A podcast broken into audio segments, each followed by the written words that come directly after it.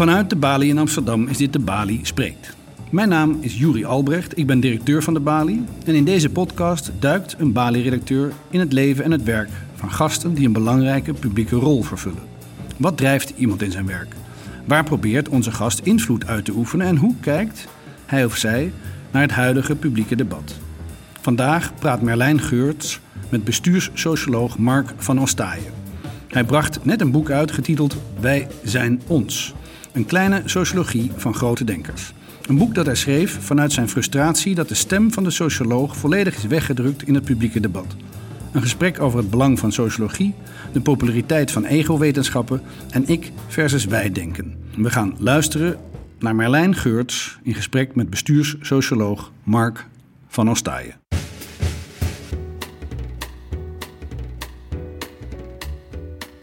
Welkom. Dank je. Ik moet echt lachen, want ik las in de Volkskrant... die omschreef het boek als een boek dat geschreven was vanuit frustratie. Klopt dat?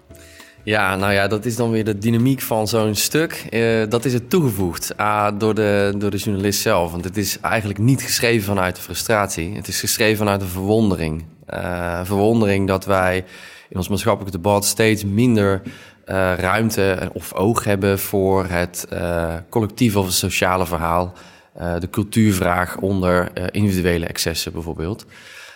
en die verwondering, die, ja, die heb ik om proberen te zetten in boekvorm is het verwondering, is het gewoon dat het je verbaast? Of is het niet, ik, ik kan me voorstellen dat jij bent socioloog, dus jij houdt je met het collectieve bezig. Dat je op een bepaalde manier ook denkt van nou, frustrerend dat die stem helemaal niet meer gehoord wordt. Ja, ik begrijp, je, begrijp waar je toe maar het is dus niet vanuit een frustratie, want dat, zou het, dat maakt het wat naar. Um, ik heb het geschreven vanuit, uh, niet vanuit een uh, verongelijkheid, maar vanuit verantwoordelijkheid voor het vakgebied. Um, uh, dus echt vanuit een idee van ja, we hebben zoveel moois, er is zoveel rijkheid. Ik verwonder me dat die dus in, de publieke, in de publieke ruimte weinig aandacht krijgt. Nou, laten we dat dan ook eens met een mooi woord openbaren. Hè? Laten we dat nou ook gewoon eens delen. daar, dat is echt de, de, de, de kern geweest. En om dat een beetje concreet te maken, is er een moment geweest dat je uh, televisie keek of naar een talkshow zat te kijken en dat je dacht, nou godverdomme, daar had ik misschien wel kunnen zitten of een andere socioloog. Kun je, kun je een soort omschrijving geven van een concrete situatie waar denk, waarvan je denkt, oh, dat is recent gebeurd en daar uh, was dat collectieve verhaal helemaal niet te horen? Ja, zeker. Nou ja, in eerste instantie is het misschien ook goed om te vermelden dat het, het gaat niet om, om Mark van Ostaaien. Het gaat niet om mij aan die tafels of zo. Het gaat meer om een, eigenlijk, het is eigenlijk een sociologische analyse van de psychologische dominantie. En daarin wil ik dan toevallig uh, een, een, streep in het zand trekken. Maar antwoord op je vraag, ja. Deze zomer was er een mooi voorbeeld bij de Volkskrant. Er waren een aantal zelfdodingen achtereenvolgens geweest. Tragisch. Um, een familielid van Maxima die uh, ook zelfdoding had gepleegd. En in die week waren er een aantal geweest. En de Volkskrant had een heel mooi artikel opgezet... waarin ze duiding gaven aan het ja, maatschappelijk fenomeen van zelfdoding. Je mag tegenwoordig niet meer zelfmoord zeggen. Um, en dus ik, ik, ik, ik, ja, ik, ik uh, dacht, ik verheugde me op een heel mooi, toch wel sociologisch stuk. Want wellicht weet je dat de sociologie um, ongeveer begonnen is bij het thema zelfdoding. Uh, dat was een van die eerste onderwerpen waar ze zich mee Ja, ja, ja. Franse socioloog Emile Durkheim... die bestudeerde hoe, in zijn boek Suicide... bestudeerde hoe het toch kan dat in protestantse en katholieke gemeenschappen... zoveel verschil zit in het aantal zelfdodingen. Dus die gaf daar een hele sociale duiding aan. En daarmee dus de sociale determinanten van. Dus ik dacht, nou, hè, dit, dit gaat waarschijnlijk daarover. Nou, het zal je niet verbazen. In dat stuk werden er twee experts aangehaald uh, één hoogleraar psychologie en één uh, depressiedeskundige. En wat er dan gebeurt is dat dan, dan wordt het dus een individueel vraagstuk. Het wordt een, uh, een vraagstuk ja, van, van individueel malheur, van depressie, van hè, iets waar, wat zich wellicht ook tussen de oren en wellicht, als je het neurologisch bekijkt, hè, in een hersenkwap afspeelt. Ja, dat doet wat mij betreft een beetje onrecht aan uh, de sociale dynamiek, uh, de sociale condities, de sociale uh, context waarin dat gedrag plaatsvindt. En dat vond ik nou echt een illustratie van ja, de armoede eigenlijk die we in ons maatschappelijk debat hebben toegelaten om dit soort maatschappelijke fenomenen te kunnen duiden. Ja, en daar had jij dus graag een socioloog ook over gehoord Zeker die weten. een perspectief had. Ja. ja. Ehm, in, in je inleiding van je boek schrijf je heel erg van, nou, over die dominantie van die, ja, dat noem jij dan de ego-wetenschappen, dus de, de psychologen, de neuropsychologen geloof ik, en de filosofen ook onder andere. Uh, Psychiatrie. En, ja, en dat is een trend die je dan eigenlijk ja, veel wijdverbreid ziet. Um, waarom denk je dat dat zo dominant is geworden? Of waarom, waarom, zijn, we zo, waarom zijn die psychologen zo populair? Ja, dat is een hele goede vraag. Um, um, ik denk dat het komt. Kijk, wij horen ook van het SCP hè, steeds vaker dat wij. We zijn in een, we zijn een geïndividualiseerde samenleving.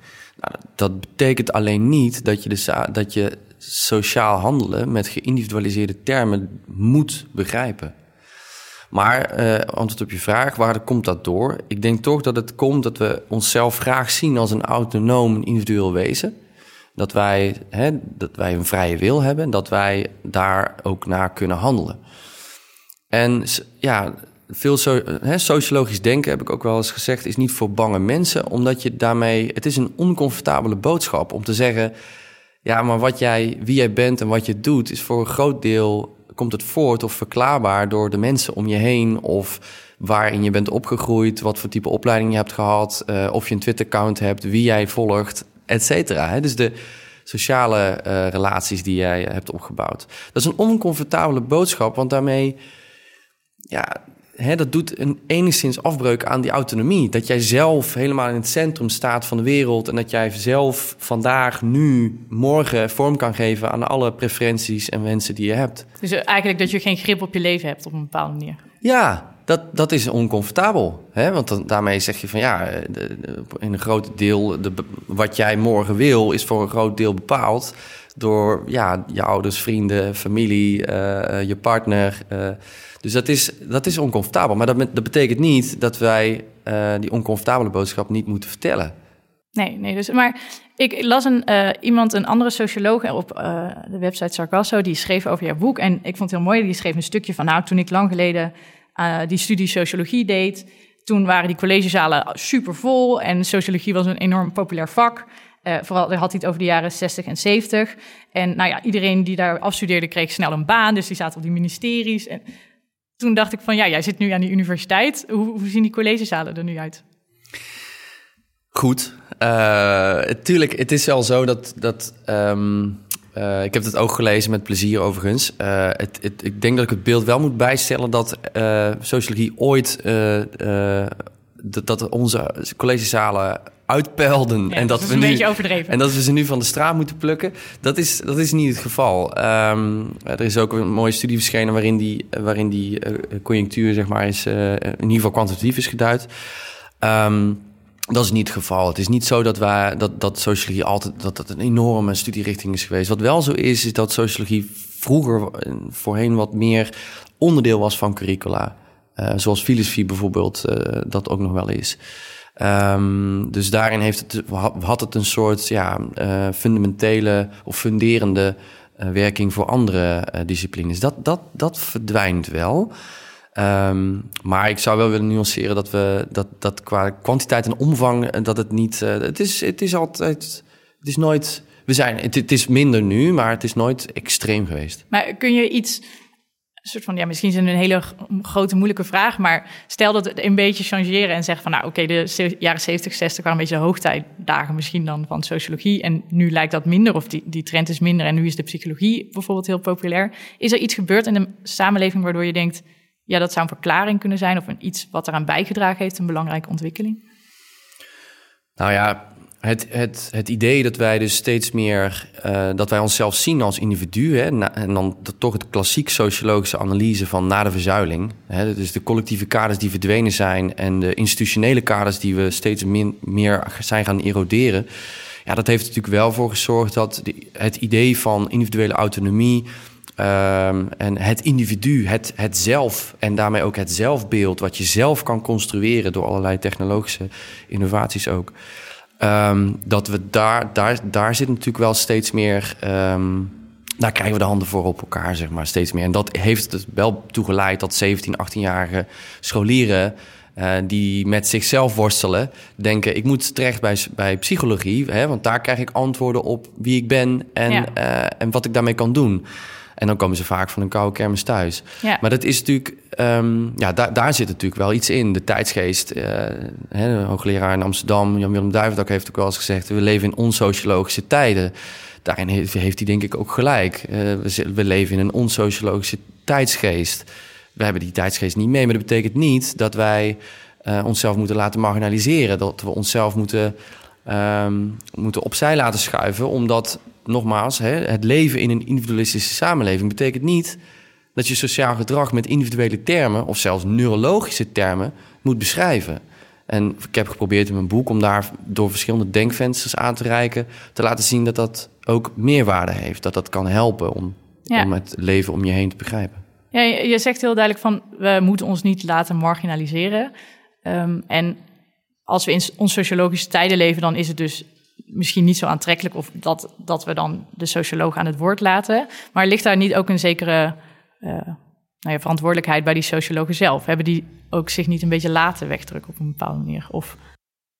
Ja, dat vind ik een interessante vraag. Um, en daarmee, maar daarmee vraag je mij eigenlijk. Dat is, dat is een uh, uitingsvorm van die individuele verantwoordelijkheid. Ja die, jou, die ik nou juist bekritiseer. Hè? Want wat ik doe is, ik maak een collectieve analyse van een tijdsgeest. En met jouw vraag impliceer je het dat het door de individuen die, die, die het vakgebied beheersen, dat, dat het door de individuen komt. En dat wil ik nou juist. Ja, maar als je al met allemaal individuen zegt van goh, ze zitten niet meer op ons te wachten en uh, ik, er is geen ruimte voor mijn uh, nuance. Ik kan me voorstellen dat, dat je je ook met z'n allen, dus dan als collectief, een beetje hebt laten wegdrukken. Ja, nee, ik begrijp uiteraard je, je, je vraag en is legitiem. Maar toch wil ik nog even een nuance aanbrengen. Ik heb geprobeerd, ik heb ook echt maar dit is een poging geweest niet om sociologie te kanoniseren of om een verkapt leerboek eerstejaars sociologie te schrijven. Daarom heb ik ook expliciet niet alleen sociologen opgevoerd. Nee. dus het gaat mij niet om de sociologie in het kapitale letters. Het gaat me om sociologisch denken. ik had ook Michel Foucault, een filosoof, had ik ook op kunnen voeren. Uh, maar dus Johan Huizinga staat erin als historicus. Het gaat mij om het leren sociologisch te denken. En sociologisch denken is dus niet voorbehouden aan alleen sociologen dus ik, ik ben zelf he, bestuurssocioloog. Ik zit bij de vakgroep bestuurskunde. Daar zitten veel mensen die sociologisch denken. Dus het zit niet alleen, ik wil het dus ook niet op de individuen nee. projecteren die uh, het label academisch socioloog hebben. Dat zit breder. En daarom richt ik me ook op ja, het publieke debat, de tijdsgeest, de manier waarop we met z'n allen denken. Ja, want ik vond het mooi dat je in wat je in je boek eigenlijk doet, zijn volgens mij iets van tien hoofdstukken waarbij je eigenlijk uh, grote sociologen opvoert. Maar uh, dat elke keer met allerlei uh, maatschappelijke trends en geschiedkundige dingen, maar ook heel actuele onderwerpen uh, verbindt. En laat mm -hmm. zien hoe je daar met, vanuit het sociologisch denken een andere blik op werpt. Um, en toen zat ik na te denken over, een, over welke onderwerpen nu veel in het publieke debat, waar veel over gepraat wordt. En toen waren een aantal dingen waarvan ik dacht, nou, volgens mij zijn we daar helemaal niet zo op het ik het Maar dat we heel erg misschien in groepen en in maatschappij denken. Toen dacht ik, als je het hebt over de racisme-discussie, wordt heel erg over institutioneel racisme. Als je over identiteitspolitiek, maar ook bijvoorbeeld over het feminisme, gaat heel erg over die machtsstructuren en hoe het kan dat uh, vrouwen bijvoorbeeld uh, moeilijker hoger aan de top komen. Dus um, ik vroeg me af of je die, of je die, ego, die nadruk op de ego-wetenschappen overal ziet, of dat er ook misschien een trend is waarbij belangrijke onderwerpen die nu bediscussieerd worden, dat we wel in groepsdenken. Mis je daar dat, in dat soort onderwerpen ook dat sociologisch denken waar je deed het zo voor pleit? Ja, um, nou ja, ik denk. Ik, misschien is het goed om, om, om uh, duidelijk te maken dat als je. Um, het denken in groepen is niet per definitie sociologisch denken. Waar, waar het op neerkomt is dat uh, in, in groepen denken is niet per se sociologisch denken, omdat het daarmee. Uh, de voorbeelden die je aanhaalt, dat is waar. Hè? Bijvoorbeeld Zwarte Piet discussie. dat, dat, dat, dat, nou ja, je, proef uit je, denk ik, uit je, uit je analyse, dat, dat dat vindt dan juist plaats over die groepen en over identiteit en over. Uh, maar wat ik heb geprobeerd te doen, is juist ook niet weg te lopen voor dat soort uh, thema's. Hè. Zwarte Piet staat ook in het boek. En ik probeer dat op een manier te beschrijven waardoor het begrijpelijk wordt waar het vandaan komt. Kijk, groepsdenken of um, analyses over collectieven, die we dus ook bijvoorbeeld rondom uh, de, thema's die je net noemt, uh, die we om ons heen uh, zien en waarnemen of horen, um, betekent niet sociologisch denken, omdat het namelijk niet altijd de vraag stelt waar het vandaan komt dat er op die manier over wordt gesproken. Dus bijvoorbeeld om het voorbeeld van Zwarte Piet aan te halen.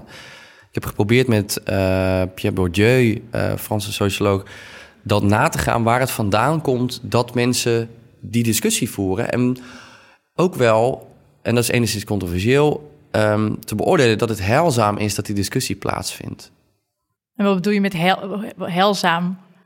Dat er dus um, vanuit zijn theorie, reproductietheorie, en daarmee dus ook de reproductie van uh, um, nou ja, achtergesteldheid, uh, sociale armoede of uh, sociaal-cultureel kapitaal in zijn geval. Um, dat het vanuit die positie of dat denken verklaarbaar is, of in ieder geval begrijpelijk wordt, waarom bepaalde groepen hun stem verheffen. En hun stem verheffen op thema's die direct onze aandacht hebben. De aandacht van degene die veel sociaal kapitaal of cultureel kapitaal hebben. Wat ik heb proberen te laten zien is dat de discussie over Zwarte Piet, die dus in groepen plaatsvindt of die refereert aan bepaalde groepen, is niet per, definitie sociologisch denken. Want het, het stelt dus de vraag, vaak dus niet de vraag: hoe kunnen we dit begrijpen? En dat, is, dat lijkt een hele simpele vraag, maar die wordt niet zo vaak gesteld. En dat is juist heel heilzaam en louterend, omdat we daarmee ook kunnen begrijpen waarom, nou ja, waarom een discussie wordt gevoerd, wat, uh, wat de belangen zijn um, en wat eventuele uitkomsten of oplossingen kunnen zijn. Dat zou er dan nog uit voort kunnen komen. Dus het begrijpen vanuit Max Weber, het verstehen de sociologie, het begrijpen van waar uh, uh, stemmen vandaan komen in dit geval, is, is, dat vind ik heilzaam. Ja, ja, nee, ik snap het. En want eigenlijk vind ik mooi in je boek dat je enorm mooi pleidooi geeft op allerlei soorten thema's. Echt alles ongeveer komt voorbij waar we ons mee bezighouden. En daar verbind je allerlei sociologische, sociologen aan. Um, sociologisch denken. Ja, sociologisch denken. Ja, maar ook enkele sociologen. Ja, zeker. Ja. Um, wat moet er nou volgens jou gebeuren omdat... Want je stelt iets aan de kaak.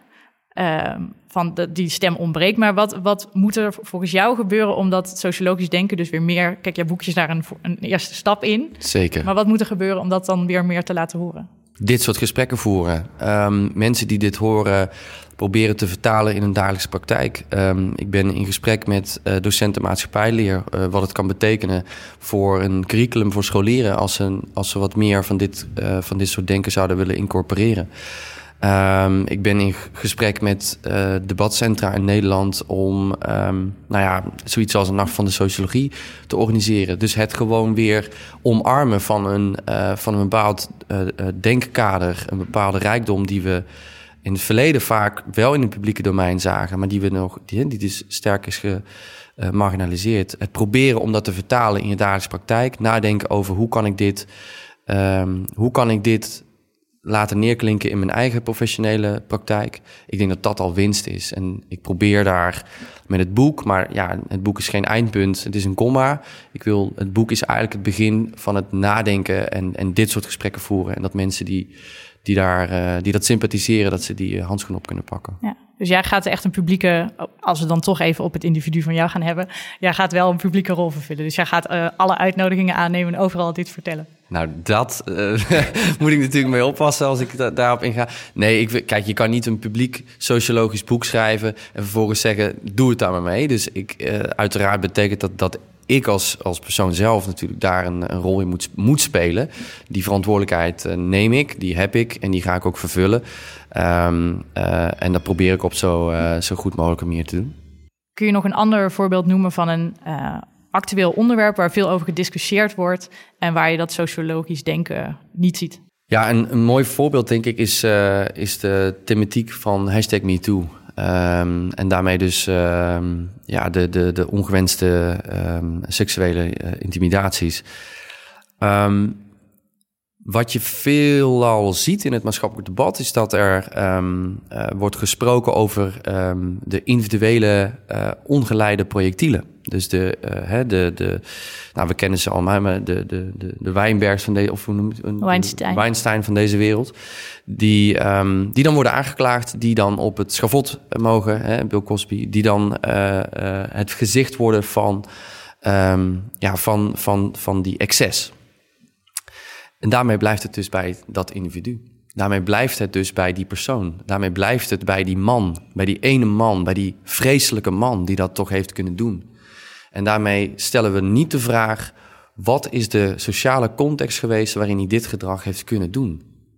En dat is volgens mij de duurzame, structurele vraag die noodzakelijk is om te kunnen begrijpen waar dat achteraf uh, ongeoorloofde gedrag vandaan heeft kunnen komen. En omdat het, het heeft ook niet meer, hè, we zijn nu een jaar verder, volgens mij nadat dat hashtag uh, wereldwijd uh, viral, omdat het dus domeinen overstijgt, wetenschap, sport, architectuur, film, um, fotografie, en dus uh, niet iets is van Nederland, hè, het is een internationaal verschijnsel, kunnen we dus ook niet meer spreken over een individueel geval. Het is een cultureel vraagstuk, het is een sociaal vraagstuk. Uh, en dat mis ik, omdat het, uh, het gaat niet, dus niet over bijvoorbeeld... Hè, waarom heeft iemand dat gedaan? Waarom heeft hij het gedaan? Wat is de sociale context geweest? Wat waren de sociale condities om dit te kunnen doen? En in het boek probeer ik te, te, met Max Weber probeer ik te analyseren dat het voortkomt uit onze um, outputcultuur, waarin we mensen stimuleren om zoveel mogelijk um, kwantiteit te produceren, zoveel mogelijk te doen. En daarmee uh, elimineren we dus tegenmacht. We elimineren de geluiden die iemand uh, kunnen behoeden of op het juiste kunnen behoeden voor verkeerd gedrag en daarmee op het juiste spoor kunnen houden. Dus bedoel je dan even om het iets concreter te maken, bedoel je dat het heel erg gericht is op prestaties en dat iemand als die eenmaal een bepaalde status heeft bereikt, dat daar eigenlijk geen uh, dat je daar bijna geen kritiek meer op mag leveren, omdat diegene zo'n zo'n heldenstatus heeft. Doe je dat met tegenmacht? Ja, klopt. Dus die output-cultuur, dat is een. Uh, dat is dat, dat. Nou ja, Weber die noemt dat, hè. Dus de. Um, met, de, met dure woorden, de, de, de substantiële rationaliteit, de rationaliteit van waarden, die wordt overwoekerd door de procedurele rationaliteit. De rationaliteit van um, kwantiteit. En dus niet van kwaliteit.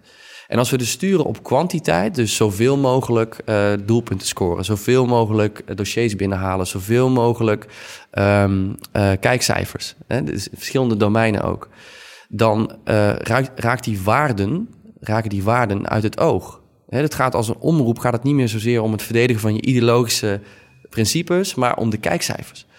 Dus dan wordt het ook die, de mensen die binnen zo'n organisatie werken, worden ook afgerekend op de kwantiteit, niet op de kwaliteit. De kwantiteit, die telt. En daarmee, als die inderdaad een status uh, krijgen die onaantastbaar is, dat is dus het elimineren van tegenmacht. En dan wordt het dus, dan wordt ja, achteraf onaanvaardbaar gedrag, wordt dus mogelijk. Want die personen hadden dus niemand meer om hem heen, of weinig mensen, die af en toe eens zeiden van, zou ik misschien niet doen. En dat ook serieus nemen. En daar ook wellicht sancties in op kunnen leggen. Als we dat dus niet doen, ja, dan creëer je dus de sociale context waarin mensen. Ja, hij zegt eigenlijk, hij of zij, het zijn natuurlijk ook een aantal vrouwen ja. nu uh, zover, ja. uh, dat hij of zij zo'n vrij plaats voor zichzelf heeft gecreëerd dat al het gedrag mogelijk is. Exact, ja. exact. En dat is uh, volgens mij de sociale, of in ieder geval de culturele vraag die eronder ligt om zoiets als hashtag MeToo te kunnen begrijpen, wederom begrijpen. Um, om daarmee beter te kunnen snappen wat je er ook eventueel aan zou kunnen doen of wat, uh, waar het, en waar het vandaan komt. Um, en dus niet alleen maar op te laten hangen aan die individuele gevallen uh, en die gezichten waar we nu aan denken als het over hashtag MeToo gaat. Ja, want ik zat nog te twijfelen of na te denken over um, uh, wat je zei van sociologen zijn niet bang, of, of tenminste, dat is niet voor bange ja. mensen. Um, dus, en ik zat na te denken over, en nou, als we het even over het publieke debat hebben, denken we vaak aan talkshowtafels als snelle interviews. Ik bedoel, volgens mij is een gemiddelde interview acht minuten, of misschien twaalf. Ja, dit is heel riant, hè? Ja, is er, is er, is er wel ruimte voor die, het sociologisch denken, die maakt alles complexer, die uh, plaatst het in, nou ja, die haalt allerlei factoren er misschien bij. Ja. Is er eigenlijk wel ruimte in dat debat zoals dat er nu uitziet voor de socioloog om echt goed uit te leggen wat hij, wat hij of zij vindt. Uiteraard. Dus je moet goed kiezen waar je, waar je terecht wil komen. Um, maar uiteraard, kijk, eh, nu heb je het dan specifiek over, over de massamedia of de journalistieke media. Um, uh, en daarin speel je, ben je natuurlijk altijd figurant in het verhaal van een ander. En dan moet je, dan moet je natuurlijk uh, op een bepaalde manier strategisch mee omgaan. Maar ik, ik herken ook wel de onderliggende vraag. Hè. Maken, zijn sociologen niet te complex voor het eenvoudige discours of het vertoog in, uh, in de journalistiek uh, van, van de, bijvoorbeeld de televisiemedia? Ik denk dat dat helemaal niet het geval is. Ik vind dat ook een uh, brevet van onvermogen als je dat zou, zou claimen. ehm, waarom zijn filosofen wel in staat om dat te doen? Terwijl dat nou bij uitstek volgens mij Ja. mensen zijn die in staat zijn om dingen verder complex te maken. En die zijn, en die zijn wel in staat om, eh, om, om eh, hun positie op het, ehm, in het publieke debat op te eisen. Ik denk dat, dat je daar niet voor moet weglopen. Ik denk dat je daar een verantwoordelijkheid hebt. En als je. ehm, als je, als je je vakgebied goed verstaat, dan is, eh, dan is de complexiteit eh, volgens mij eh, belangrijk om die complexiteit op een bepaalde manier over het voetlicht te brengen, dat het voor meerdere publieken toegankelijker wordt. Dus jij gaat een enorm pleidooi doen dat die sociologen daar gewoon wel aan tafel zitten Zeker. en het gaan uitleggen. Zeker. Ehm, wat, me, wat me nog, wat ik tenslotte graag wilde zeggen was, wat me opviel was dat in je boek dat je, nou je zegt al zelf, het zijn niet allemaal sociologen, maar wel een en- enkele sociologen. Het viel me op dat het vooral of sociologen uit het verleden zijn. Dus ik, ik zat te zoeken en ik dacht, ja, nou, je noemt de grote uh, Huizinga, Simon, Bourdieu. Nou, misschien de Nederlandse is de Abraham de Zwaan. Maar dat is wel een generatie die, nou, die niet meer leeft of eh, aan de oude kant is. Um, wie zijn nou de nieuwe sociologen waarvan je zegt, ja, die moeten we gaan lezen. Of dat zijn de stemmen waar we naar moeten luisteren. Want dat is een, een nieuwe generatie. En als we die lezen, dus dat wat jij je schreef in je boek, wat ik zelf bij Huizinga had, was echt een, een soort wauw-momentje van, oh, hij geeft me echt een nieuwe blik op de wereld. Wie zijn de sociologen waarvan je zegt, nou, daar moet je eens in verdiepen, want uh, die kunnen bij, bij ons ook dat wauw-effect bereiken? Um, ja, ik snap je, je vraag van, hè, van het zijn vooral uh, de, de, de, de, grijze meesters. Um, maar die hebben zich, die, die goede theorie heeft tijd nodig om te rijpen en om zich te bewijzen. Um, en dat is in dit geval ook zo. Dus veel sociologen die nu actief zijn, die, uh, en ik ken er een hoop die echt de, moeite waard van het lezen zijn. En, uh, maar de, ik zou zeggen, begin hier eens mee. Begin eens met dit boek. Begin eens met wat je daarin aantreft, wat je daarin aanspreekt. En als je um, daardoor wordt getroffen door die bliksem die ik zelf ook had in de collegebanken, wat is het, al meer dan tien jaar geleden. Uh, dan, kan je, dan kan ik je inleiden in allerlei hoeken van, en kamers die, die het vakgebied te bieden heeft. Ik doe daar ook wel een voorzet toe in een voetnoot. Er zijn een aantal denkers zijn er afgevallen in de potloodfase. Uh, maar er zijn een hele hoop hedendaagse sociologen in Nederland, maar ook daarbuiten, die volle zalen trekken. Richard Sennett, Saskia Sassen, maar ook um, Louis Wacan, volle zalen. En dat zijn hedendaagse sociologen die nog steeds een volle, gewoon enorm aan, aansprekend zijn. En het, uiteraard had ik die ook op kunnen nemen.